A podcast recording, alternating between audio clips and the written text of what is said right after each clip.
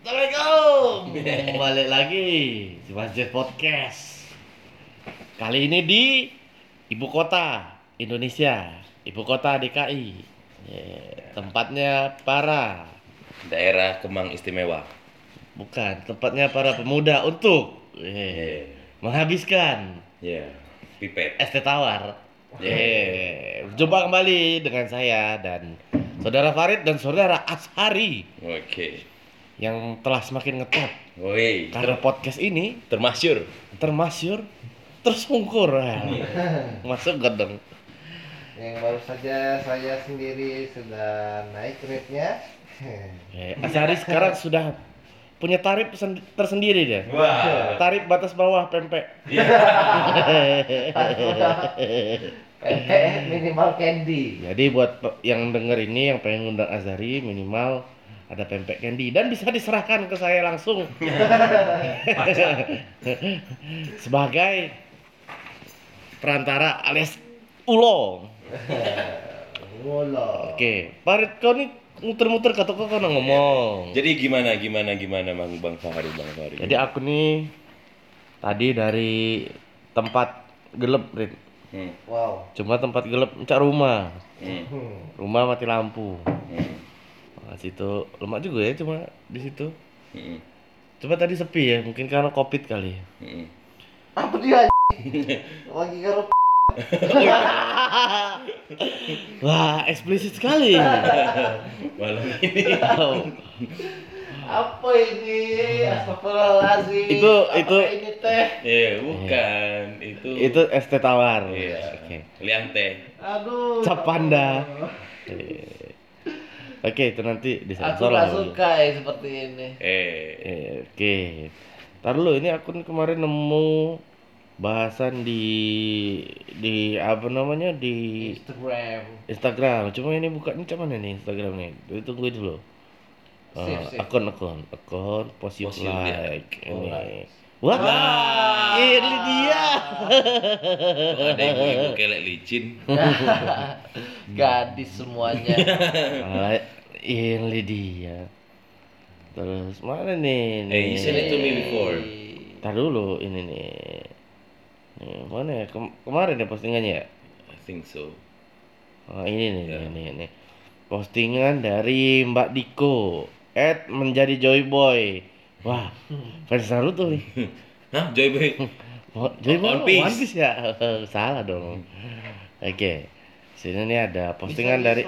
Ed menjadi Joy Boy dari Mbak Diko nih. Nih dia di sini ngobrolin tentang privilege. Jadi di sini aku bukain opening banyak nih slide-nya ada 10. Biar wong jingok langsung kayak ke ini ya, dak.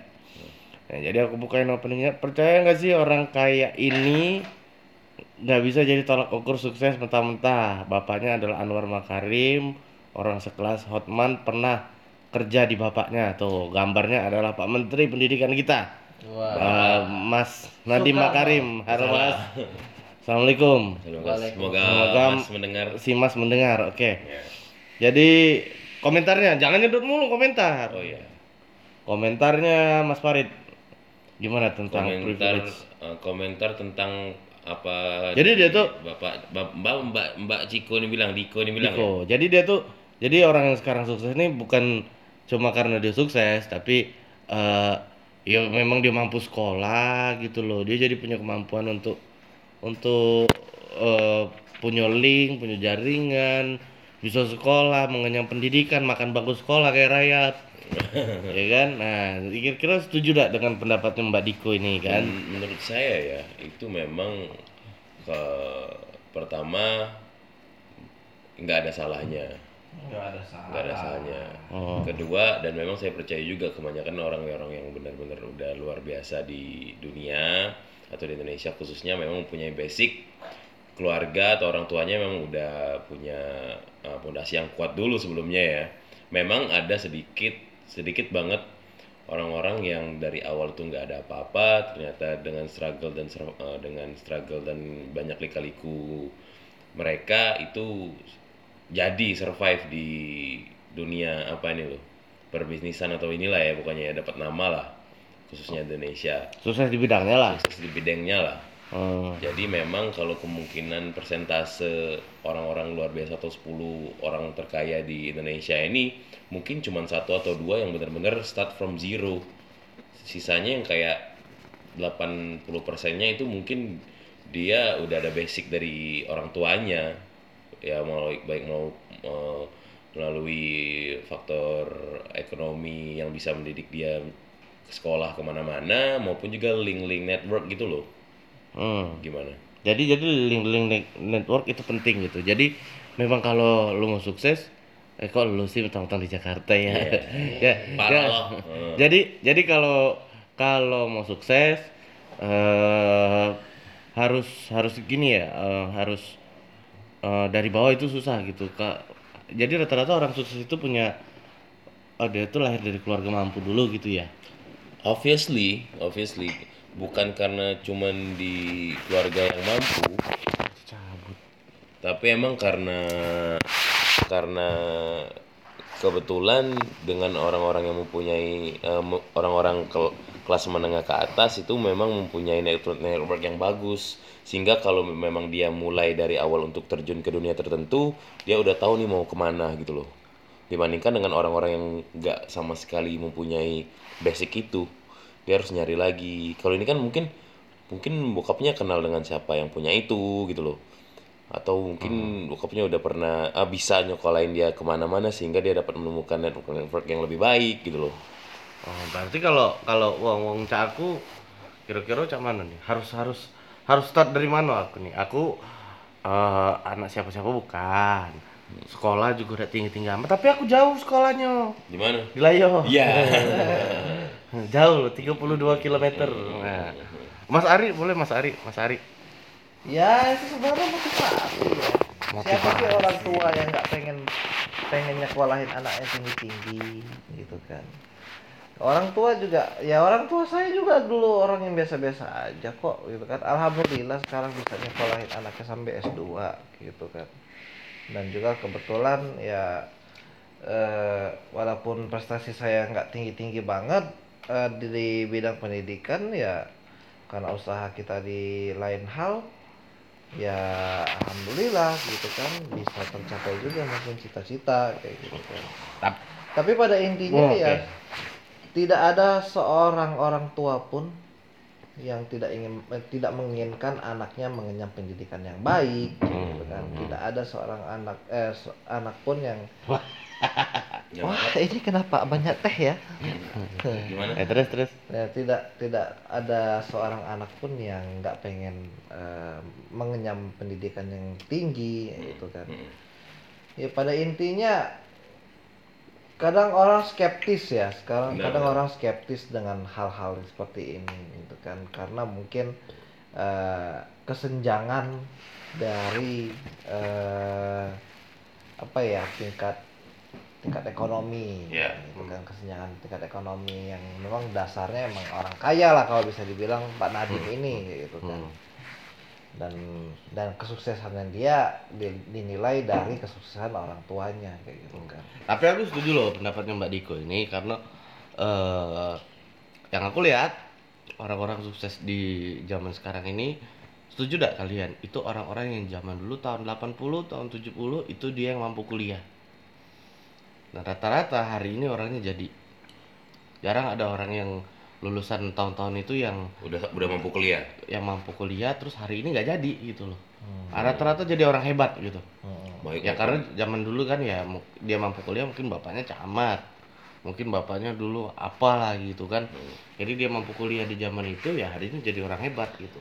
tapi ya berarti dari buyutnya pun kan it comes from nobody right iya Iya tapi kan mungkin yang kata bang Fahri ini kak Fahri ini mungkin dari nggak kita nggak bisa langsung melompat jauh step further gitu loh Iya iya. lompatannya itu nggak sejauh dari apa yang kita orang tua kita gitu loh iya mungkin gitu kali ya Iya, Ya. terus juga kadang kan orang kan eh eh dia ini dari kampung loh, tapi sekarang bisa sukses begini. Taunya di kampung bapaknya tuan tanah, punya sawah banyak punya gede kebun banyak gitu, Hmm. punya peternakan gede. Memang dari kampung, cuma Hmm. maksudnya dia mampu pada saat itu nyekolahin nah hari ini eh, hebat gitu loh yang misalnya kayak kita ngomong eh, si eh, ibu menteri kita lah dulu katanya kan dari kampung apa gitu segala macam ya. Tapi Bu kan Susi. kita nggak tahu eh, dulunya mungkin orang tuanya Bu Susi ternyata eh, tuan tanah punya kebun banyak punya sawah banyak gitu loh. Tapi memang dari kampung tapi nggak bisa dinilai kita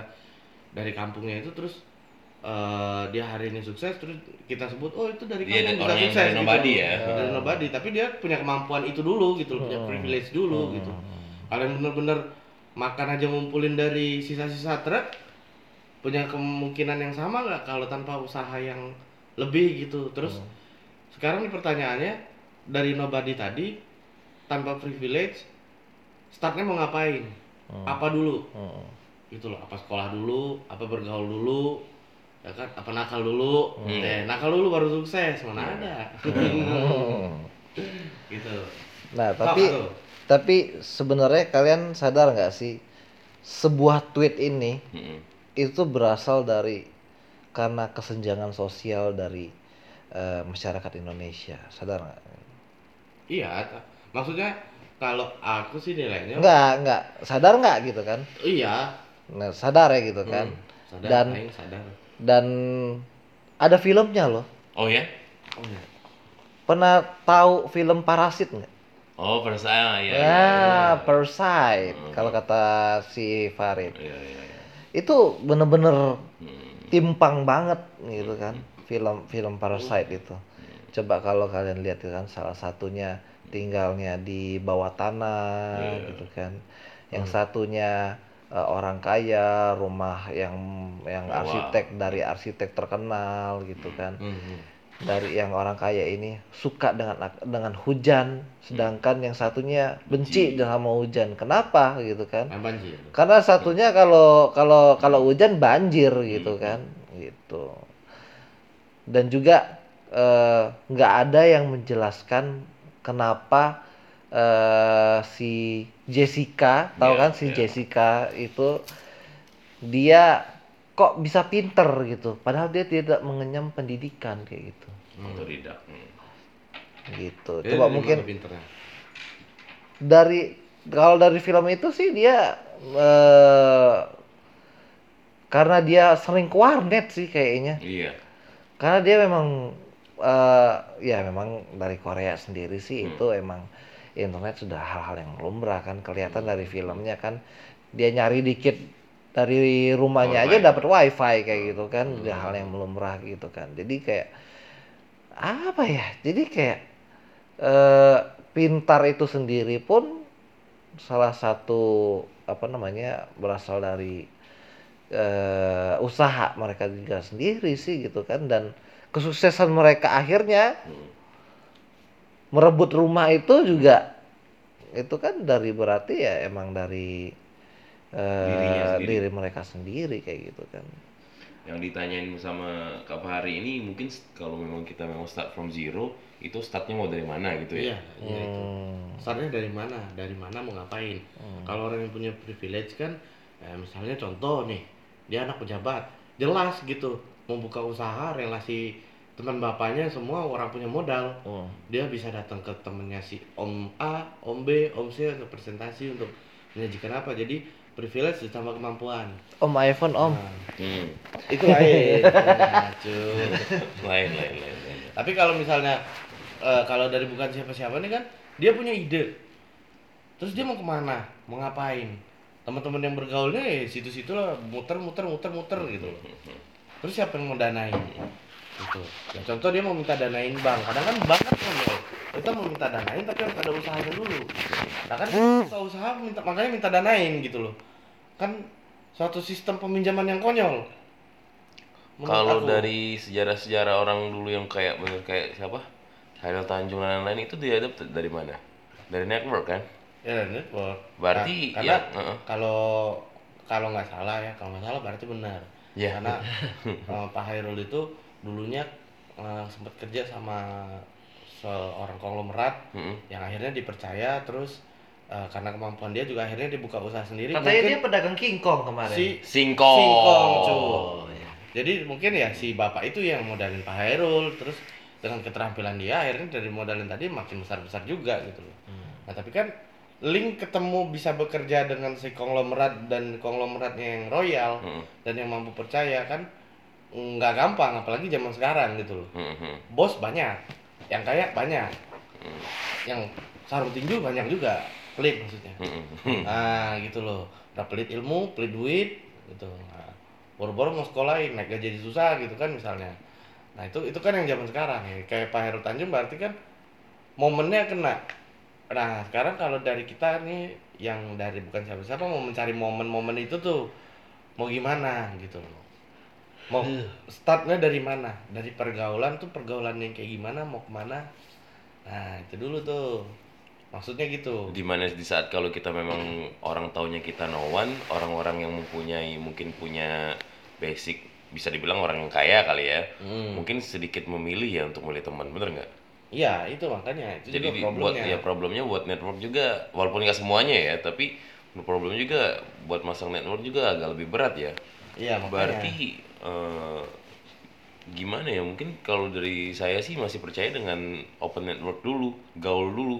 Hmm. Di saat kita benar-benar banyak teman, di saat kita punya banyak-banyak network, kita tahu di platform mereka masing-masing, sehingga ketika mau step further, kita udah tahu nih mau ke mana, mau ngobrolnya sama siapa gitu loh. Berarti kan kalau zaman sekarang pinter pinter baik tidak cukup.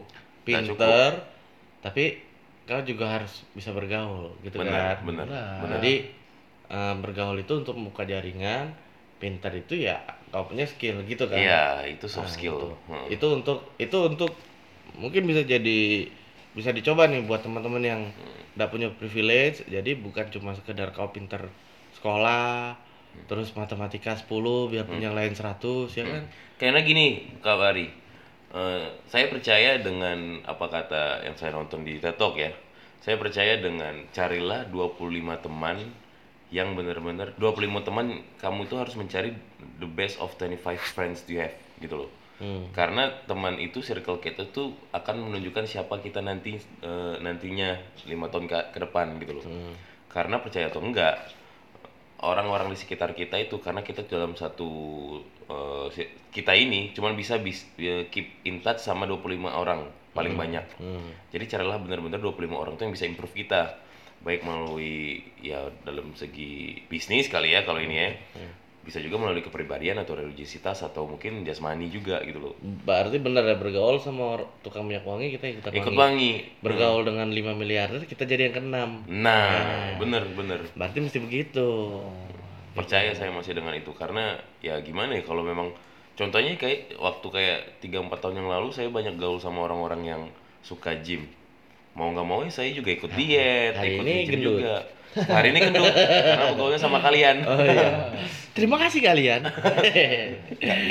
Untung bukan aku. ya Tapi dari personal experience ya, Hmm. dari personal experience, memang kalau teman-teman SMA saya dulu kayak yang pinter, oke lah. Banyak. Ya jalurnya nanti ya kuliahnya emang tempat kuliah yang prestis Iya, iya. gitu kan.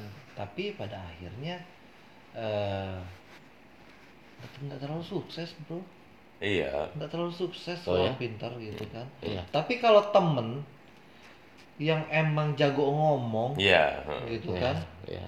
walaupun dia nggak terlalu pintar, sukses loh bro, iya gitu Iya, kan. iya, iya. Nah itu apa ya? jadi faktor juga Jadi itu. faktor Heeh. juga gitu loh, Iya, iya, gitu iya. kan. Jadi salah satu faktor juga. Jadi ya, Hmm. Ya beruntunglah gitu kan kalau yang emang jago ngomong, jago komunikasi, jago Hmm. eh, apa namanya sosialisasi ya gitu kan. Ya, insya Allah deh Iya. kalau menurut saya sih emang ada jalannya gitu. Berarti kalau di ini kita em, punya kesimpulan dulu mungkin kita improve diri dulu kali ya buat untuk bisa komunikasi biar bisa mingle ke Ya. semua titik di semua Ya. platform gitu kan sehingga waktu kita turun mau mencari network kita Ya. bisa masuk ke mana aja kali ya. Tapi Iya. nggak mengesampingkan kalau pintar itu nggak akan berhasil. Benar, benar. gitu kan. Tapi eh ya alangkah baiknya kalau dua-duanya. Iya, gitu pasti kan. lebih baik lagi. Iya lebih Hmm. baik lagi gitu kan. Di Iya, sisi lain kita emang pintar secara akademis, Iya. ya harus diimprove juga Iya, sisi sisi komunikasi Iya, atau cara ya, cara bersosialisasi. Jadi kira-kira sekolah itu penting nggak? Penting lah. Penting. Nah, jadi sekolah itu Kan untuk basicnya tadi menambah ilmu Iya. Itu orang tua Atau- orang tuanya kan kuliah.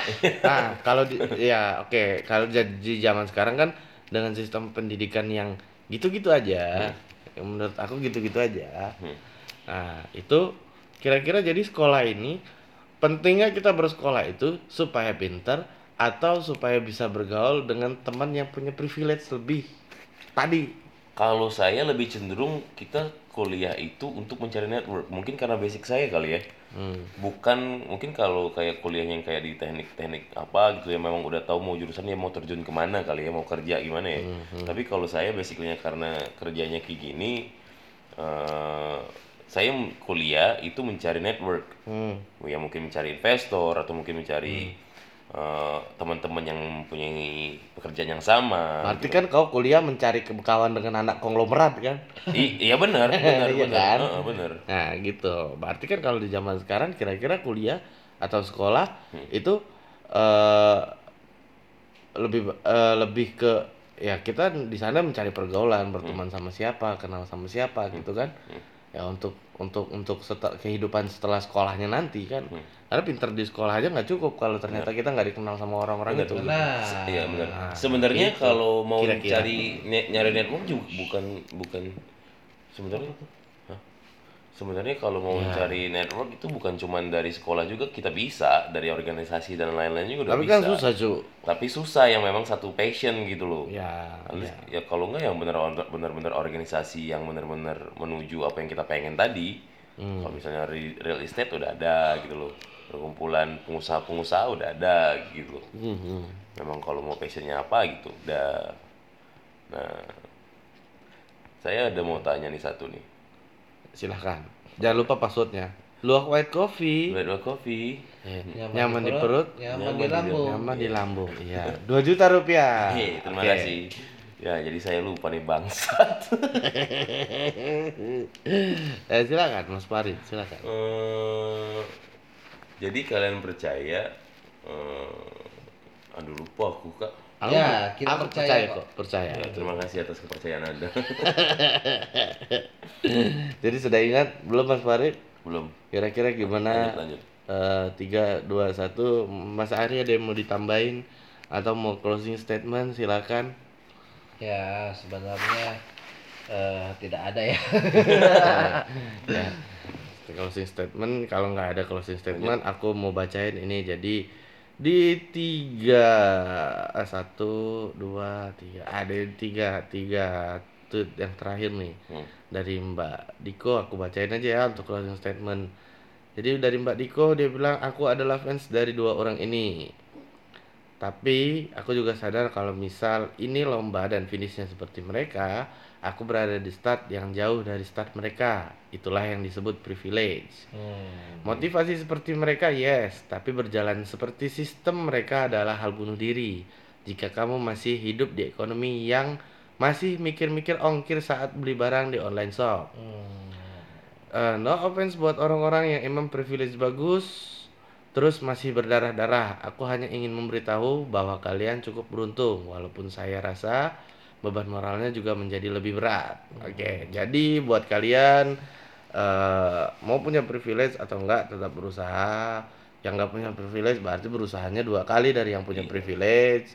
Terus tetap bergaul dengan orang-orang yang punya privilege supaya kalian bisa startnya barengan kayak mereka. Ya. tapi kadang gini loh orang-orang orang yang punya orang-orang yang mempunyai privilege sebenarnya dia itu grindingnya lebih sedikit sedikit dibanding orang-orang yang nggak ada privilege. Gending naon? Grinding itu yang kayak semangat dia pengen Alat achieve something gitu. kopi itu ya. itu grinder. Grinder. yang kayak semangat dia mau achieve something gitu loh. Heeh. kayak karena dia udah dari awal udah ngerasa nyaman jadi dia untuk achieve something itu kurang. Heeh. dibanding orang-orang yang bener udah ngerasa wah gue mau lebih nih gitu. Jadi dia mempunyai semangatnya double dibanding orang-orang yang udah senyaman itu harusnya itu jadi motivasi juga bukan cuman kita yang eh, seakan menyerah bagi orang bagi kita kita yang nggak ada privilege gitu loh karena sesungguhnya orang-orang yang mempunyai privilege itu kebanyakan juga udah nyantai Males ya. udah males karena mereka udah nyaman kenapa nggak kita yang Makanya nggak punya privilege temenin yang kayak gitu. Nah, itu kawan dengan ngomong kayak Temenin. gitu. Sehingga kita bisa juga ikut dapat privilege yang mereka dapat gitu. Iya. Tapi Pak Indian sih saya setuju sih statementnya si Mbak Diko ini sih. Eh, kalau emang ini sebuah perlombaan sih ya emang sih gitu kan kalau kita mau ngejar mereka ya jauh gitu Iya. kan Iya, iya. dari segi akademis saja mereka udah bisa mengenyam pendidikan yang sangat tinggi gitu kan apalagi iya. luar negeri ya, gitu. Buka usaha aja modalnya bisa gede dia ya. Iya, Iya. buka usahanya udah udah harus M at least M lah kayak gitu Iya, kan nggak kita mungkin kita dari reseller online shop satuan lagi. nah itu Iya. lagi kan.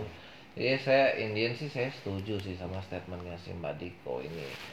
Tapi eh, ya balik lagi gitu kan jangan sampai putus asa juga gitu kan dan tidak sedikit juga orang yang emang basicnya dari nol gitu kan bisa berhasil gitu kan Bener. gitu Oke, ada yang mau ditambahin Mas Farid? So far cukup pesan kesannya Saya atau udah ada cukup mau mendapat- closing statement Mas Ari? cukup Cukup. Kalau sudah cukup mungkin pembahasan kita eh, kali ini singkat, padat, jelas dan merayap. Semoga Nah, semoga bisa menginspirasi dan memberikan motivasi untuk teman-teman yang lain. Tetap sehat, tetap semangat, minum Jangan- susu, pakai masker, jangan mabok. Dan jangan mabuk. Sampai ketemu lagi di podcast si Mas Jas berikutnya. Bye bye. wassalam Bye.